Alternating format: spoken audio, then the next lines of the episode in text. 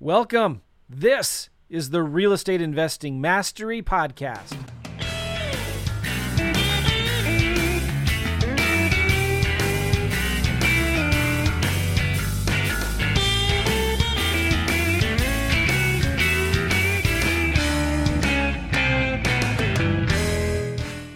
Hey, what's going on, guys? Joe McCall, Real Estate Investing Mastery Podcast. Hope you're doing well. You know, I love marketing. I love real estate. I love marketing. I've always said, you know, the three keys to success in this business are marketing, automation, and delegation. And when you can figure out how to do marketing the right way, automate the marketing, automate the systems and the processes, and then delegate whatever you can't automate out, you're going to have a killer, awesome real estate investing business, right? So um, when I'm, I'm always looking for people that I can interview on the podcast, people that I can talk to about one of those three things marketing, automation, delegation. And I saw Nate, Nate Armstrong is going to be our guest today, talking about, uh, I saw him on Facebook, maybe as an Instagram, but uh, talking about marketing, how he's getting leads from social media, from the Facebooks and the YouTubes and all of that, Instagram even. And so I said, I, I reached out to his team. I said, hey, can I get Nate on the podcast? Let's talk about how to get seller leads and buyer leads from the internet right? From Facebook and YouTube. I mean, everybody's talking about it, everybody's doing it, but few are doing it well. And so I've gotten to know Nate recently here. I got him on the podcast. I'm going to ask him a lot of good questions that I think you guys are going to like and appreciate. Um, let's talk about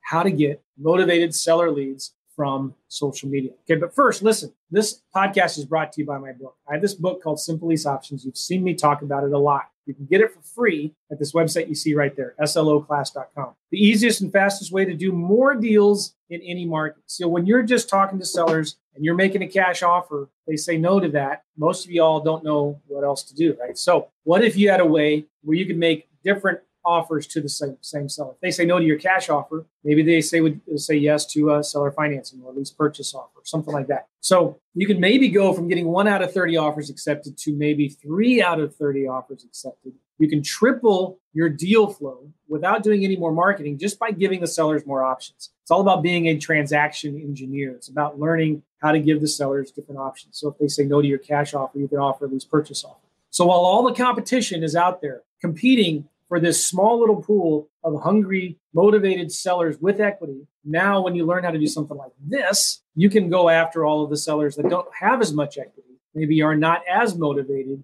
and you can now do simple lease options. Right. So get a, get this book. It's free. Just go to sloclass.com, watch the webinar, and I will give you this book for free. I'll walk through step by step how to do these types of deals. Go check it out at sloclass.com. Cool. All right. So let's bring Nate on. Nate, how are you? Good, Joe. How you doing, man? Good. I'm glad that you're here. Sorry for being late. But, it's okay. I, I when I got your text that you'd be a little bit late, I thought you were just trying to ice the kicker. You know, like get them all frozen and jittery. just kidding. Glad to be here, man. All right. So tell us a little bit about you, and first talk about your kind of how you got started in real estate.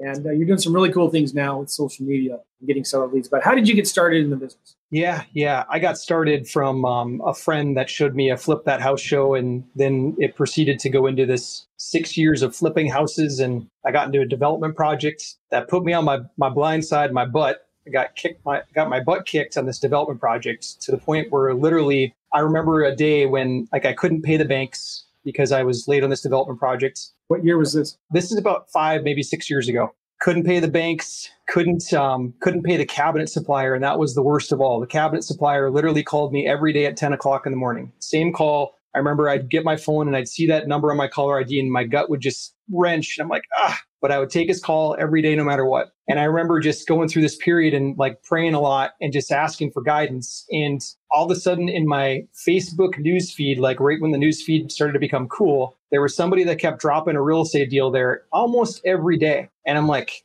how is this guy getting deal after deal after deal? And so I reached out to him and I said, Hey, please show me how to do this. I really need this. And, and anyways, we worked something out and he showed me how to do it. And the next thing I know, we, my wife and I, we got four deals done in about a 40 day window. And it was like seeing a, a river or an oasis in the, in the desert. And we started doing it more and more and perfecting it. And now we're to the point where with God's blessing, we, we finished those big projects, cleared those and we're on track now. Like this month, we were going to close out 18 deals. So pretty cool to, to be on the journey.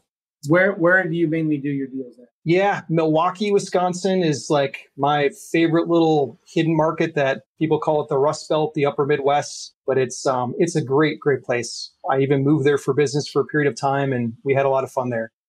How long ago was that that you started doing those deals?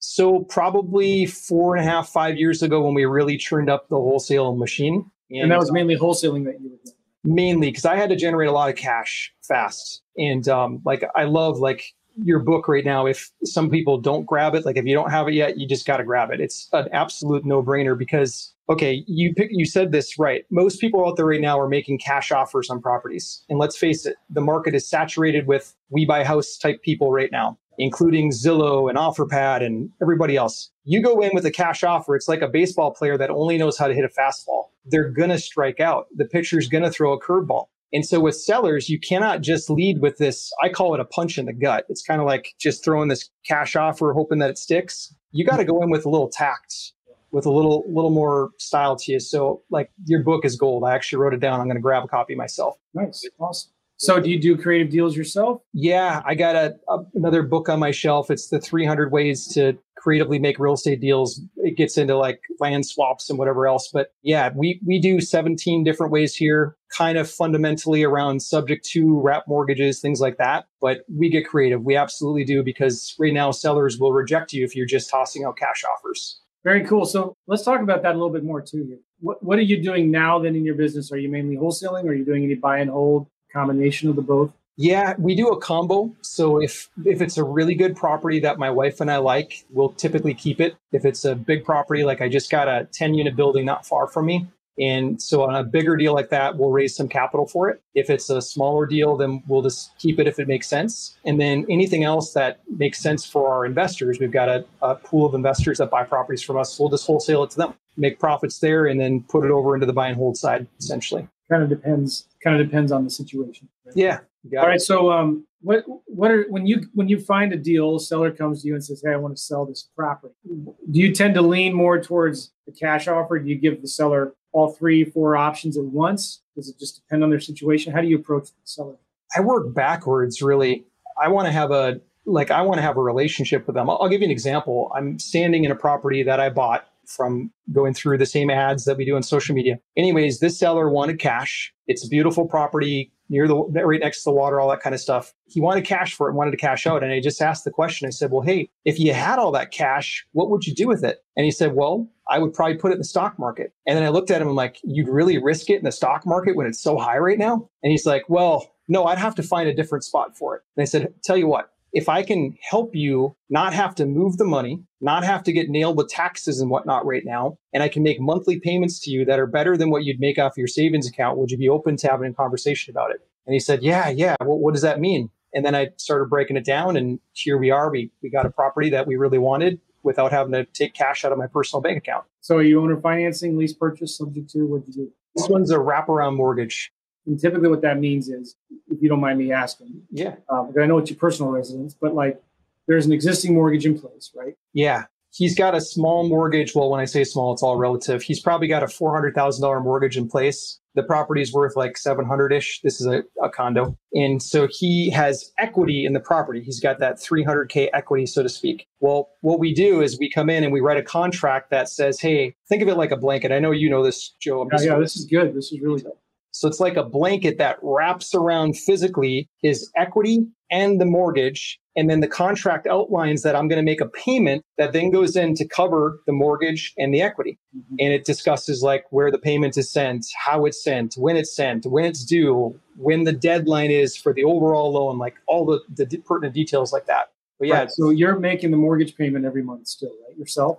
Yeah. Yep. I make the mortgage payment every month. That's good. Because, you know, you don't want to be in a situation where you send it to the seller and hope that they make the mortgage payment themselves, right? So, uh, and but then you're also probably giving him some extra money to.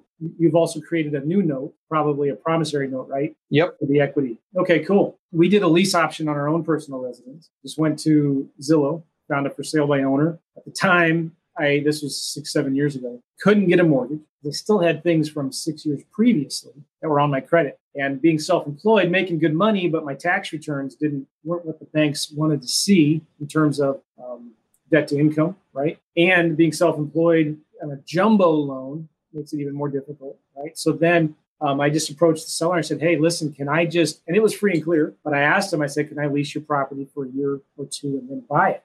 He said, "Yeah, sure, go look at it." So went and looked at it, fell in love with the house, and the lease optioned it for a few years, turned it into owner financing, and then got traditional mortgage, bought the house. Yeah, I love love creative financing for buying your own personal residence. A lot of people don't think about that, but there's a lot of opportunity out there, don't you think, for investors who are making good money, who understand how to structure creative deals. I know so many guys that are doing this, get beautiful houses that maybe, you know, for, you might be able to get a mortgage, but for whatever reason, you may not want to get a mortgage for that house right now. You may want to reserve or save some of your capital for your investment deals, right? Let's talk about that for a second.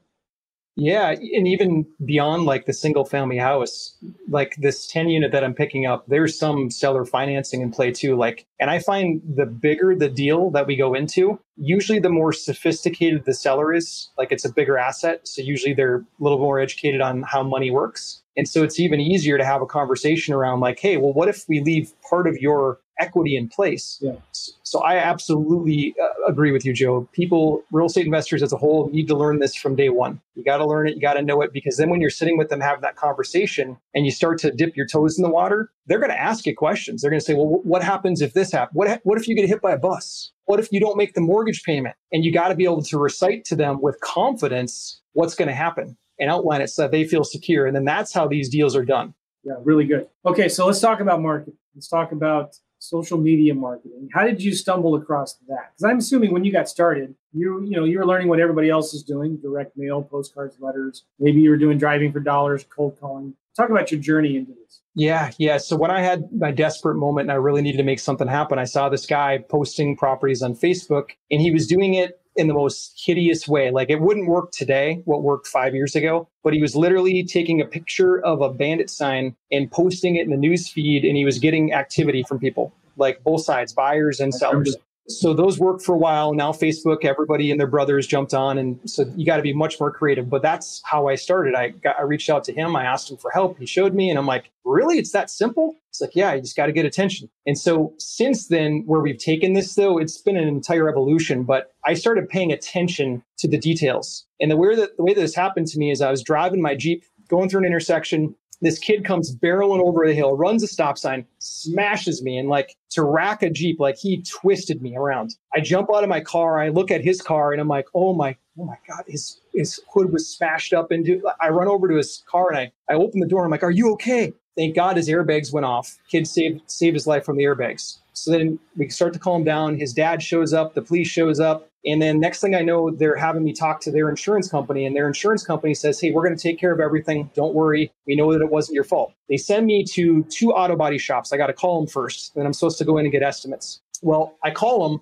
The next thing I know, both of them are calling me left and right, like every day. And I'm so busy. I don't have a car. I'm frustrated. I got to get back to work. So I just ignore them all. And then I had a text message from one of them, from Andrew Autobody, and it says, Hey, Nate, just so you know, we can come, like, we already spoke to the insurance company. We're authorized to come to your house and pick up your Jeep and we'll drop off a rental car. And I saw that and I'm like, is this even real? Like, yes, they did exactly that. They maybe docu signed some paperwork. And then I sat there thinking, like, I wonder how often our sellers are feeling the way that I felt, like hmm. busy with life, frustrated, like whatever it was. And how often, like, are we just trying to call those sellers and they're not answering? Because those people were trying to call me for two weeks straight and I didn't answer the call. And so I started testing different text campaigns and email campaigns. Like I know how to get the leads to come off the platforms. That's the easy part. But then getting them to convert, that's where most people fall out. So I just started testing these messages and seeing where leads fell off. And I paid attention to every little detail. And I finally figured it out where I could get them, these sellers, to say, yes, I'm really ready now. Let's have a real conversation. So that's kind of the evolution of, of what we what we had to do to make social media marketing work. I, I think I just remembered the ad that I saw you in. Oh yeah, which you? Maybe I'm wrong. I'm sorry if I'm getting confused with somebody else. Were you talking to a camera? You're kind of leaning over the hood of a car, and there was a house behind you. Yeah, yeah, 9149 North 49th Street, Milwaukee, Wisconsin. Yes, that is it. Okay. Because before we went live here, I was trying to remember where you, and so I followed your, I clicked on your ad. I looked at your, um, uh, what you were teaching. I like, man, this is fantastic. And I really liked how Uh, you you're open with your faith. I loved how you're you're really you seem like a guy who really just wants to help. And that comes across with your students and with the clients you, you know that you're helping but also the sellers as well. And that's so important. You talked about it a little bit when you ask these sellers these kinds of questions. You know you're, you're trying to make money. Obviously you're not a charity right? Mm-hmm. but it doesn't seem like you want to make money at the expense of taking advantage of a seller in a, in a difficult tough situation Precisely. Like right now, the world has been turned upside down over the last year and a half, and there's a lot of people that are in unfortunate circumstances. So, like, they sense when someone's trying to be a shark. And so, like, the the very first thing is it okay if I teach something on this? Yeah, come on. Okay, so the very first thing where I see people kind of making a mistake, and we got to slow it down a little bit, is that when you first engage with a seller, you got to understand that they've got pressure on their shoulders. Like they might not ever say it, they probably won't say it, yeah. But they've got a kid in college. They're getting moved across town or to maybe to a different city because they lost their job here. This house that they've got, like they've been paying the mortgage for 14 years there is mental pressure on them to make the right decision on this property. So the very first thing that I do whenever I approach a seller, I don't care if it's on the phone or if I'm going up to shake hands, and I'm picturing this because I literally did it with the house that you saw in that ad. I met him and his wife. His name is Kong, K O N G. I walked up. The, the first phone call with him was rough. It was like, Are you going to pay me retail price? I said, I don't know yet. I, ha- I haven't been there. I haven't seen it. He's like, well, if you're not going to pay retail, don't even come. I said, how about this? I'll come take a walkthrough with you and then we'll, we'll, we'll let you know right on the spot. It's like, okay. So I felt that tension on the call. So the first thing I did when I got there, I, I walked up, I shook his hand and I said, hey, Kong, this is the pressure relief part. Okay. Hey, Kong, just so you know, sometimes these deals work and sometimes they don't. I might be able to help you today, best case scenario. But if I can't, just so you know, I'll probably be able to refer you to somebody that can. And I watched like tons of pressure just come off of him. And he's like, oh, okay. And next thing I know, we're taking a tour of the house. We're sitting down at his dining room table. He's pulling out his mortgage statements. He's telling me that another investor already made a lowball cash offer. He's telling me that a realtor was there and tried to list his house, but he wouldn't do the listing agreement. And then we were talking so like direct with one another because we were just being honest. I was able to say, "Hey, Kong, what do you really want? Like you said no to these other two people. What are you trying to achieve? Just just lay it on me." He said, "Nate, I need seven grand to move to a new city. My brother's got me a job. I need seven grand. And I said, Kong, if I get you the seven grands, net, net, net, seven grand in your pocket, are you a happy camper? He said, well, well, who would take care of the house? And I explained the details and I said, yeah, I, I do, I'll take care of all that. Seven grand. We shook hands. I remember it. It was 43 minutes because I record myself when I'm talking to get better at stuff. 43 minutes start to finish. While other two people struck out, we yeah. got the deal because we did right by the seller and listened. Yeah, I love that. I love that. Can't tell you how many times I've lost deals because I've come to the seller with just one agenda in mind, right? To beat them down in price yeah. and to to give them a, just a cash offer, trying to make a square peg fit in my, my round hole, and it just didn't work. But when you can ask questions, questions like, you know, why do you want to sell the house? What are you going to do with the money when you sell? What What are some of your goals? What do you really need out of this? Just asking simple questions. But I love too how you set up the agenda beginning and you gave them permission to say no. And you told them, I'm going to give you all your options. And if it doesn't work out, that's fine, right? That comes across so much better because I, I, often say this too. The, the harder you chase sellers, the faster they'll run, right?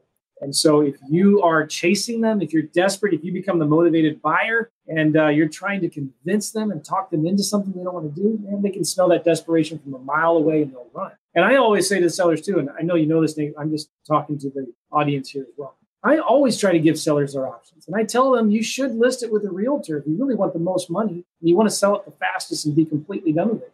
You should list it with an agent and I'll give you referrals, you know, if you want to talk to some agents. But if you just want me to take care of this for you, take it as is, then maybe we can talk about that. And I can make some offers. You can look it over, talk about it with your wife, and maybe we can go forward from there. Is that okay with you? Right? People love that, that you're giving them those kinds of options, right? they'll feel that. They trust you more. They feel your sincerity. And i know yeah. it's coming from a place of service at that point so. It's not a mind jedi trick either. It's just it's genuine honest sincerity you want to help. i had one lady reminds me um, i called her about a house. She had a listed for rent a real nice house. And i was just talking to her a little bit and um, she said well i'm not going to just give it away. I don't you know are you just one of those vultures? No you know i'm just i'm an investor yeah but I, i'm looking for a nice house that i can maybe I knew she didn't have enough equity. She just bought it three months earlier, but it was already listed for rent. Anyway, turns out after talking to her and just being nice, she just told me everything. She said, Joe, I'm going through divorce. We just bought this house three months ago. I'm going through a divorce. I don't care if you take over my mortgage and just pay me rent or whatever for, for the next 30 years. I don't want this house anymore. Just help me get out of it. You know? And I wouldn't have ever gotten this. She was really hard crusted, you know, shell at the beginning, hard to get through and get any of my questions answered. And I just started listening to her. She then opened up and just told me it, right? You get that a lot. You get that a lot the more you're in this business. Yeah, yeah, I agree. It's that that pressure that someone has, and we would never know that unless we actually let them open up to us. Yeah. So many people just try to come in and like, and I know because like I'm an introvert at heart too, so it's easier just to like kind of get down to brass tacks. Like, hey, what are the numbers? What are you looking? But that's the the wrong approach. To to really serve someone, you got to understand what their situation is because at the end of the day, it's not just the number that influenced it. I, I was sitting at a closing table with a seller named Chris and his two sisters. Dad had passed away years prior, mom just passed away. So now they're selling the property to me. And at the closing table, Chris said, Hey, Nate, just so you know, I had another offer on this for 10 grand more, but I didn't take it. And I said, Chris, why didn't you take it, man? I, I wouldn't have been offended. Like, he's like, no, no, no. It wasn't about the 10 grand. We really appreciate that you're letting us come back and see the property after it's fully renovated. To my sister, she wants to see it the way that mm-hmm. dad had it. I learned so much that day from, from Chris. He taught me such a big lesson. It's not just the number. This 10 unit building that, that I'm working on right now, like, it's not the number. Like, the guy was open book. He told me, I don't need the money. I don't need the money. I, I do this for fun. And I'm like, wow, that's pretty pretty bold. You can say that. That's awesome, but it's totally for fun for him. And he's like, look, he, he does projects like this to keep his mind going. All right, guys, just so you all know, we're doing this live right now on Facebook and YouTube. There's a bunch of you watching right now. If you have any questions for Nate, please type them in the comments below the YouTube or the Facebook video. And I will ask Nate your questions. Okay, so I got some more questions for myself. But if anytime we're going through this, now is a chance. Type in your questions in the comments or Facebook comments there, YouTube or Facebook comments and I can pop them up on the screen and we will ask Nate. All right. So, Nate, what percent of your marketing budget right now goes to social media, Facebook ads, YouTube, things like that?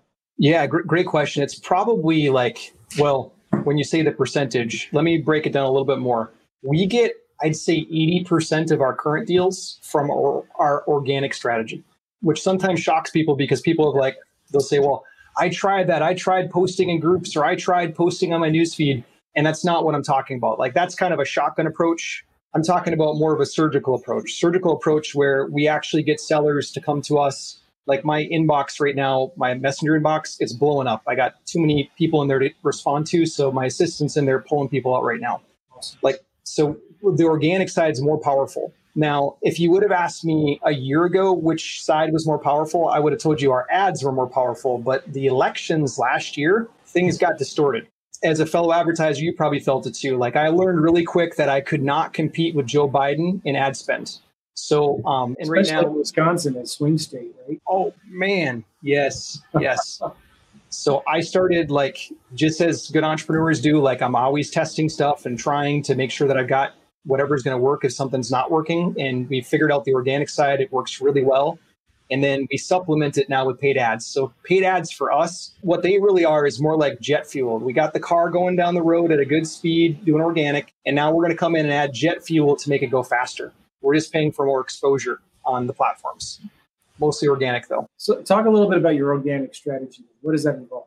Yeah, so I get myself out there. I do a combination of things. We've got some pages, like business pages, and some groups that essentially we're going out there and we're we, we go very very niche and we get people to respond to whatever the niche message is. So let me give you an example. I got a client that he really loves probates. So the very first thing that i do when i'm working with someone is i say okay well your niche. You love probates right? Okay cool tell me what is it that makes a probate seller wake up at night worrying about something what do they get frustrated about and so then we start just brainstorming. We write down all these things, and maybe you guys even in the comments you can tell us yeah. what what do you think it is that a probate seller would get maybe a little bit worried about? What may wake them up at night or frustrate them? And so we're, we're jamming, we're writing out all these ideas. Typically, what we'll do is we'll fill up a whole like sheet of paper with just ideas, and then we'll come back and we'll circle the top three. And I can't see the comments that are coming through right now, but did anybody? Yes and no. People are commenting, but they're asking questions. Cool, cool. there might be a delay, and I'll let you know if one comes up. Cool, cool. So typically, like with probate sellers, mm-hmm. what they're frustrated or worried about is What am I going to do with mom and dad's stuff? What am I going to do? I don't want to argue with my brother or my sister about what to do with the property. And it's important that we categorize it how they say it, not how we say it necessarily, because they, most probate sellers, they don't even know what a probate seller means. Oh, yeah. So we got to say it exactly how they say it. What am I going to do with mom and dad's stuff? Once we nail that, this is going to be the headline of either our business page or our group. So we're literally going to use that as a headline, and then we're going to drive people to that group that are in that how, circumstance. Wait, wait, are you are you talking about creating a group that you're sending people to, or are you talking about joining another group? Yeah, no, no. Cr- create your own, or this works on a business page as well. You don't necessarily have to have the group. You just have to have a spot where people can come and hang out. Think of it like kind of like this you're hosting this event right now. It's kind of like your own online virtual party. And what we're doing, you're bringing together a whole bunch of people that want to hear this message. Well, imagine if we want to go out and get probate sellers, we got to go out and put out a message that probate sellers want to hear. You got to enter the conversation that they're having in their head. Like, I don't want to argue with my brother about what to do with the house. I don't know what to do with mom and dad's stuff. So we put out messages like that and bring them to a place. So it doesn't matter where the place is per se. It doesn't have to be a group. It can be a page. You can even, I've got clients that stream right from their personal profile. The message is the most important part. We have to get the message out that actually is going to move the needle for them. So we essentially just try to add value each week to whatever they're doing. And then we can usually get them by the end of the broadcast to raise their hand to us in the comments and say, yeah, I'd like help, or yeah, I'd like a fair offer on my property. Nathan Wall is a good comment here. They would be worried about how to pay the mortgage for the inherited property. Yeah, Nathan, good, good, very good point. They do. They stress about taxes, insurance, mortgage payments. So Maria here says to probate family attorney, how much are we going to get? How much taxes are we going to have to pay?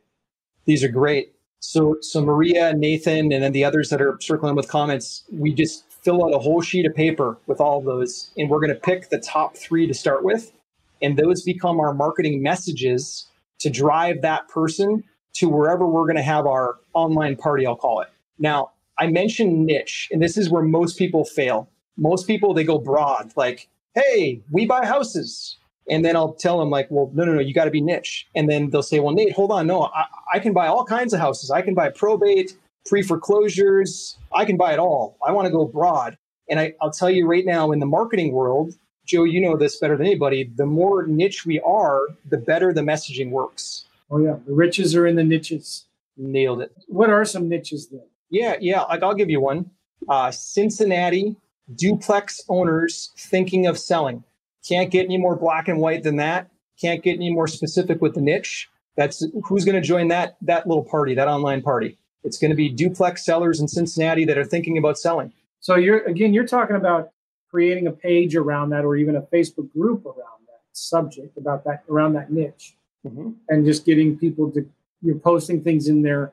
You are getting people trying to discuss and raise their hands inside those groups. You're not talking about joining another group that maybe is like those garage sale, buy, sell, trade groups in different cities that every city has. You're not talking about joining those groups, right? No, th- there are ways to do that and monetize that, but that's kind of like the old days of going into Craigslist and just kind of searching and you know hunting and pecking. That can work, but I prefer sellers coming to me asking for help. So the way that we the way that we do that is we basically start our own little backyard barbecue party online on social media, and then we get our message out. We speak to them, we serve them, we genuinely serve them, and then at the end of whatever our service message is, then we just say, hey, if you're looking to potentially sell and you want a fair offer, just comment below fair offer, and my team and I will will get connected with you.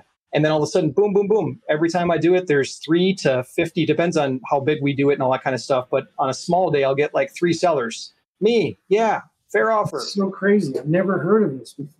How do you get people there to that group or that page? What do you do?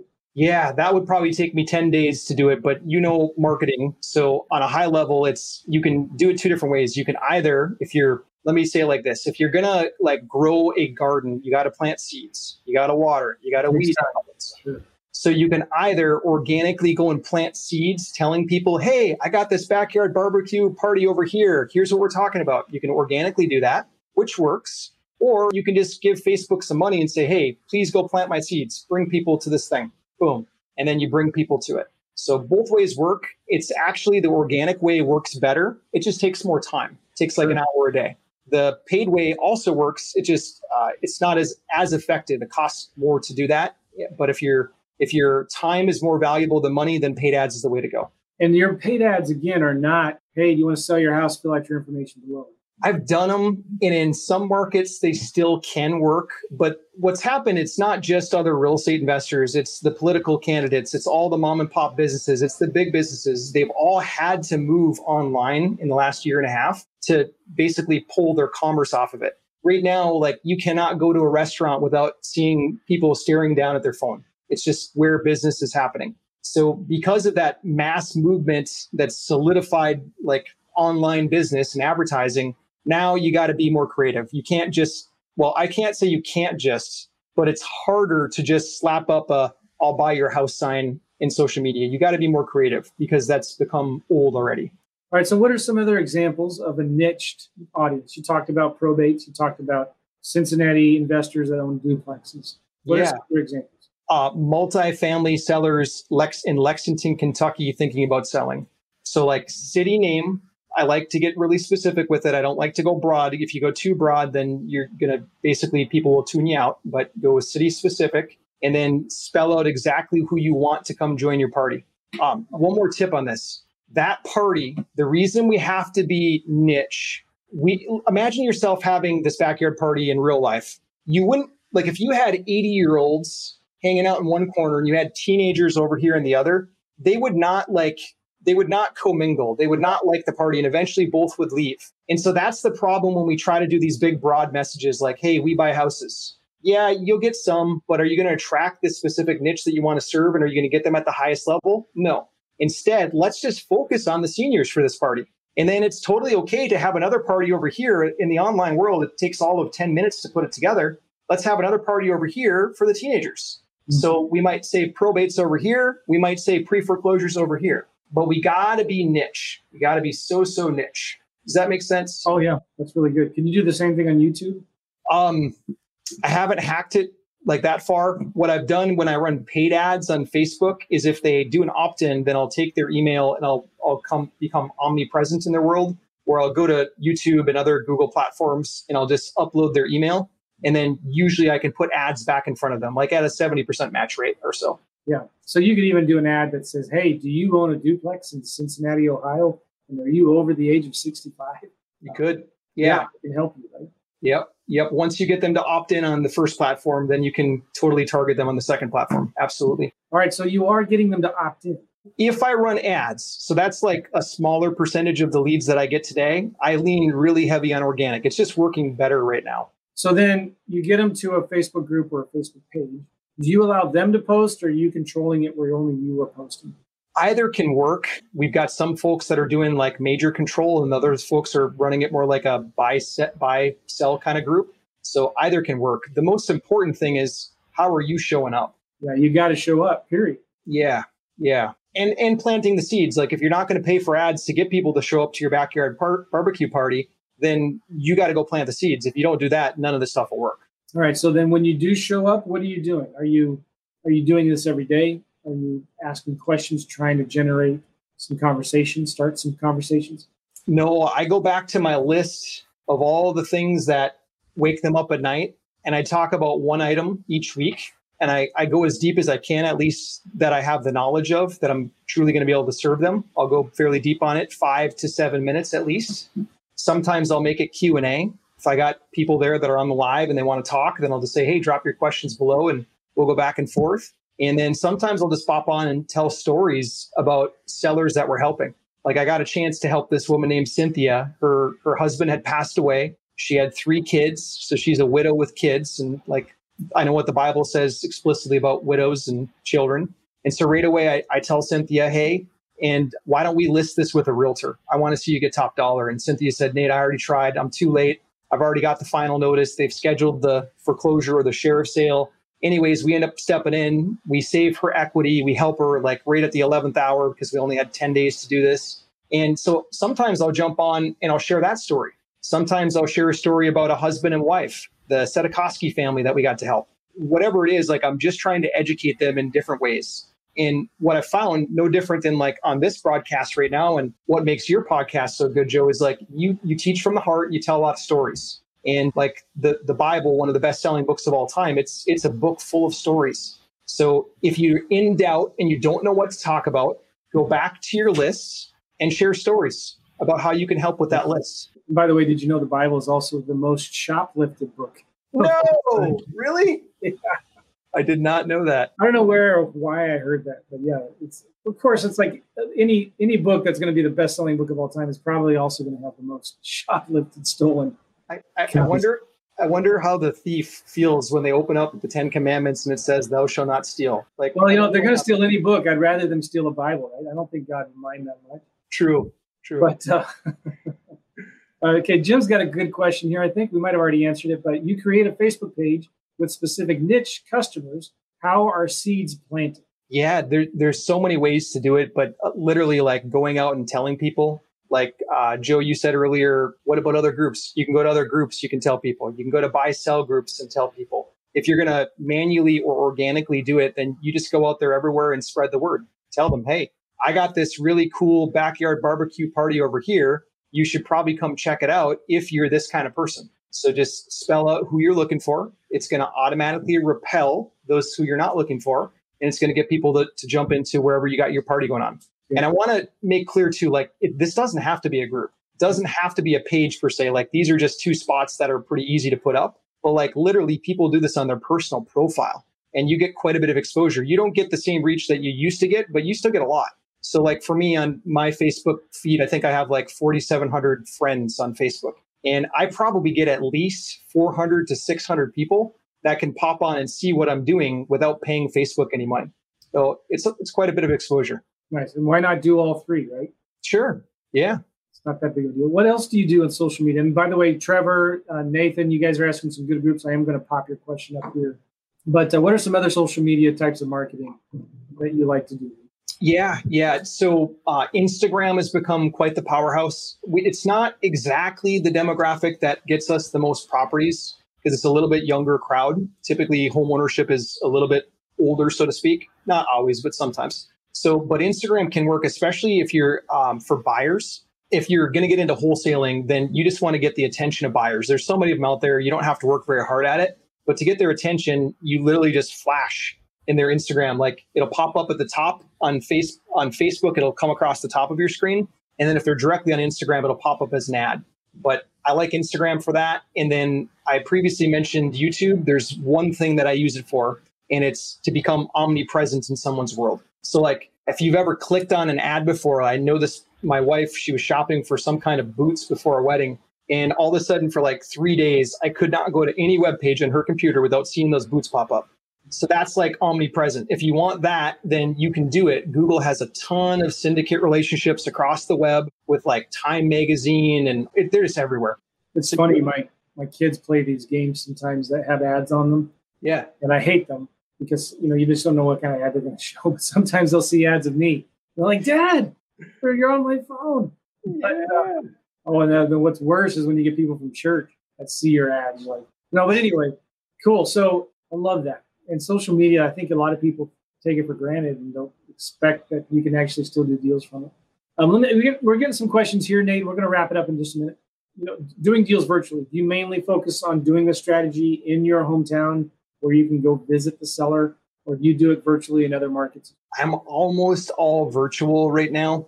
And this is a great question. The the world has shifted, really. Fundamentals of real estate have shifted. The seller no longer expects nor and sometimes doesn't want you to come meet them because they might have health fears and things like that. So uh, especially we were already doing some virtual before the whole shakeup but now that the shakeup has happened we start virtually. And then if, it, if we're sensing that the seller is leaning towards more of an in-person then we'll send either a contractor a trusted realtor that we've got a relationship with or a property manager just to walk it shake hands take pictures and then we coordinate the rest of it by phone do you target a state, counties? Do you target small markets, or do you? know, I know some people that are doing Facebook ads that go nationwide, maybe exclude New York and California, but mm-hmm. just get leads. You know, and, and Facebook does a pretty good job of like giving you cheap leads when you the wider you go, right? Yeah, yeah. And we've got some clients that do that. I don't play the big, big wide game. I'd rather go super deep in my own like niche market. And there's a lot of reasons for it. Number one reason, when you get a deal under contract, how fast can you move it? Most people would never believe me, but like our deals move sometimes we just have one go a couple days ago in 12 minutes. We've had other ones that go in an hour.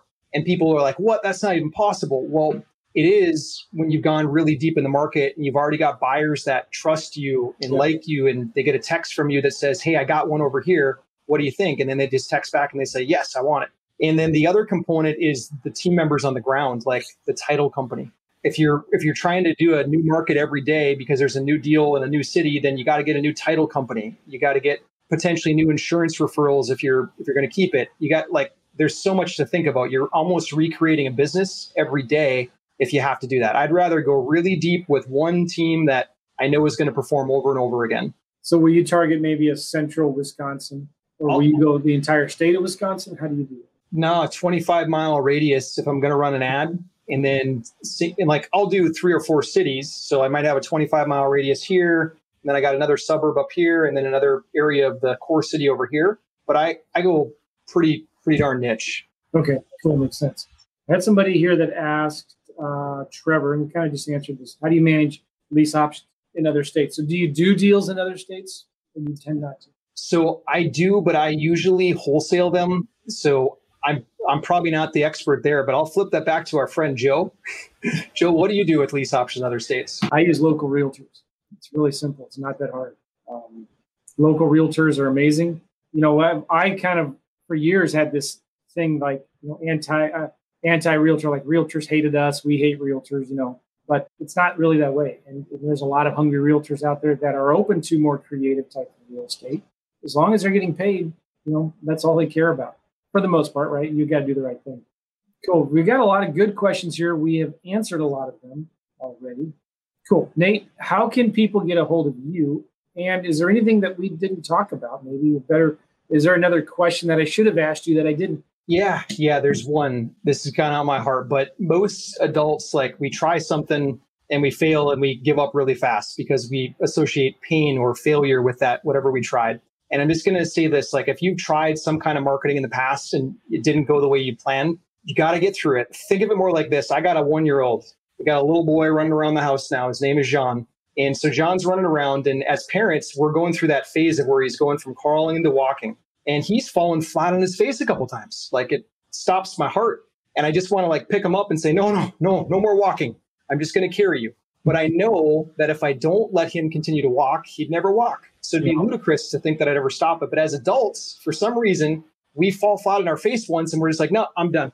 I, I would just encourage you, like, the marketing right now has never been easier than it has in our lifetime before to reach people. You can get people through the click of your thumb or your mouse on a computer. And so give yourself permission to walk again. Give yourself permission to get back in the game and make real estate happen. It's it's a golden time right now. That's really good. Reminds me of the story of the a lady who saw or guy, I don't know, but somebody saw a cocoon and the butterfly was trying to get out of the cocoon. And so she gently tried to break the cocoon to help the butterfly get out. Well, the butterfly died. Part of that process of getting out of that cocoon is using its muscles to break the thing open which helps them fly.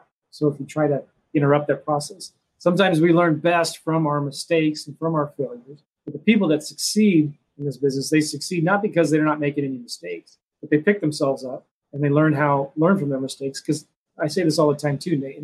No two deals are ever the same. Every single deal is different. It's going to have unique problems and challenges that come up, right? Yeah. I wish it was easier. That's the way it is. Okay, Nate, how can people get a hold of you? What's your main website? Yeah, really simple. Social media with Nate.com. Social media with Nate.com. Put a slash Joe on it. And I'll make sure because we love the lease option world, I'll, I'll make sure that we get you some some fun lease option specific social media templates. Is that good right there? Social media with Nate.com slash Joe. Joe. You got it. Boom. Social wow, that's media. fast. You're you're good. With Nate.com slash Joe. Cool. And so what can they get when they go there? Yeah, I'm gonna. I'm literally gonna make this up on the fly, just so you know. But um, so if you go there now, if you're watching this live, it may not be up yet. So yeah, it, give Nate a few minutes. the site will the site will be there. It's right now what it'll do is it'll let you like if you actually want to get on the phone and you want to jam and look at your business and look at how you could potentially install social media, then you can book a call there. If you don't want to talk, that's cool cool too, that's fine. But when on the other side of it, what we're going to have for you is some templates for lease option specific social media posts. Nice. You, you want to get sellers that will potentially do lease options with you, then use this template that will hook you up with. Oh, that's awesome. Thank you, Nate. Social media with Nate.com slash Joe. Social media with Nate.com slash Joe. Go check that out. Nate, thanks for being on the show. Really appreciate it. Um, I, you know, I did, I wrote down a question and I wanted to ask you. I always like knowing what books people are reading. So I wanted to ask you, uh, do you have a book that you are reading right now that you feel like is uh, a really good book for people? Yeah. Spoiler alert: you're reading the same one right now. Uh, 100 million dollar offers. I'm. I've literally just got it on my phone, and I'm waiting for the hard copy to arrive in a couple days. But Alex Hormozi, he's nailed it, and um, I'll I'll tell our real estate investor friends. Um, if you're not selling a lot of properties right now, if that's your intent to like wholesale or whatever it is, you, you're probably missing some things. Your offers might be boring they're not quite attractive enough because the market's on fire right now. Read Alex's book and you'll probably get inspired to have a few more ideas on how you can make your properties move faster. The whole premise is make an offer so good that somebody would feel stupid to say no, right? So when and I've always done that and I love that. When I'm trying to sell a deal to a tenant buyer or to an investor buyer, an owner occupant, I'm always thinking about what's in it for them. What are they looking at when they look at this deal? How can I make this a better, sweeter deal for them that will make them want to jump through hoops to get in the first of the line to get this deal for them. You know, it may be as simple as getting the financing in place for your investor buyers. You know, talk to some hard money lender and try to find a hard money lender that will look at the house and say, yeah, we'll lend money on that deal. So now you can advertise that property with the financing already in place. Maybe it's a local bank, right? Maybe it's a mortgage broker that you're working with that can help your tenant buyers that work with people who have challenged credit to get their credit fixed in six to 12 months. And now you can advertise a property with special credit repair involved, you know, for free included, whatever. But yeah, just thinking bigger, thinking about, all right, how can I make this deal, this offer so good that people will feel stupid if they say no? Maybe there's a better way to phrase it. But yeah, great book. It's called 100 Million Offers, 100 Million Dollar Offers. Is that right? Yeah, yeah. 100, it's the money symbol 100 with a big M and then yes. offers. I've been reading it on Kindle. I'm 25% of the way through right now. It's a really good book. Alex Hormozi. You can find it on Amazon, I think. Um, that's where I got it. Cool. Nate, thank you so much for being on the show, man. I appreciate it very much. Yeah, Joe. Thanks, man. Looking forward to connecting again in the future. Cool. Uh, Abner is saying the link is not working, but it will be soon. So we just Nate give give him a few minutes. He'll get it up there later today. All right. Thanks again, Nate. We'll see you all later, everybody. Bye bye. Bye, guys.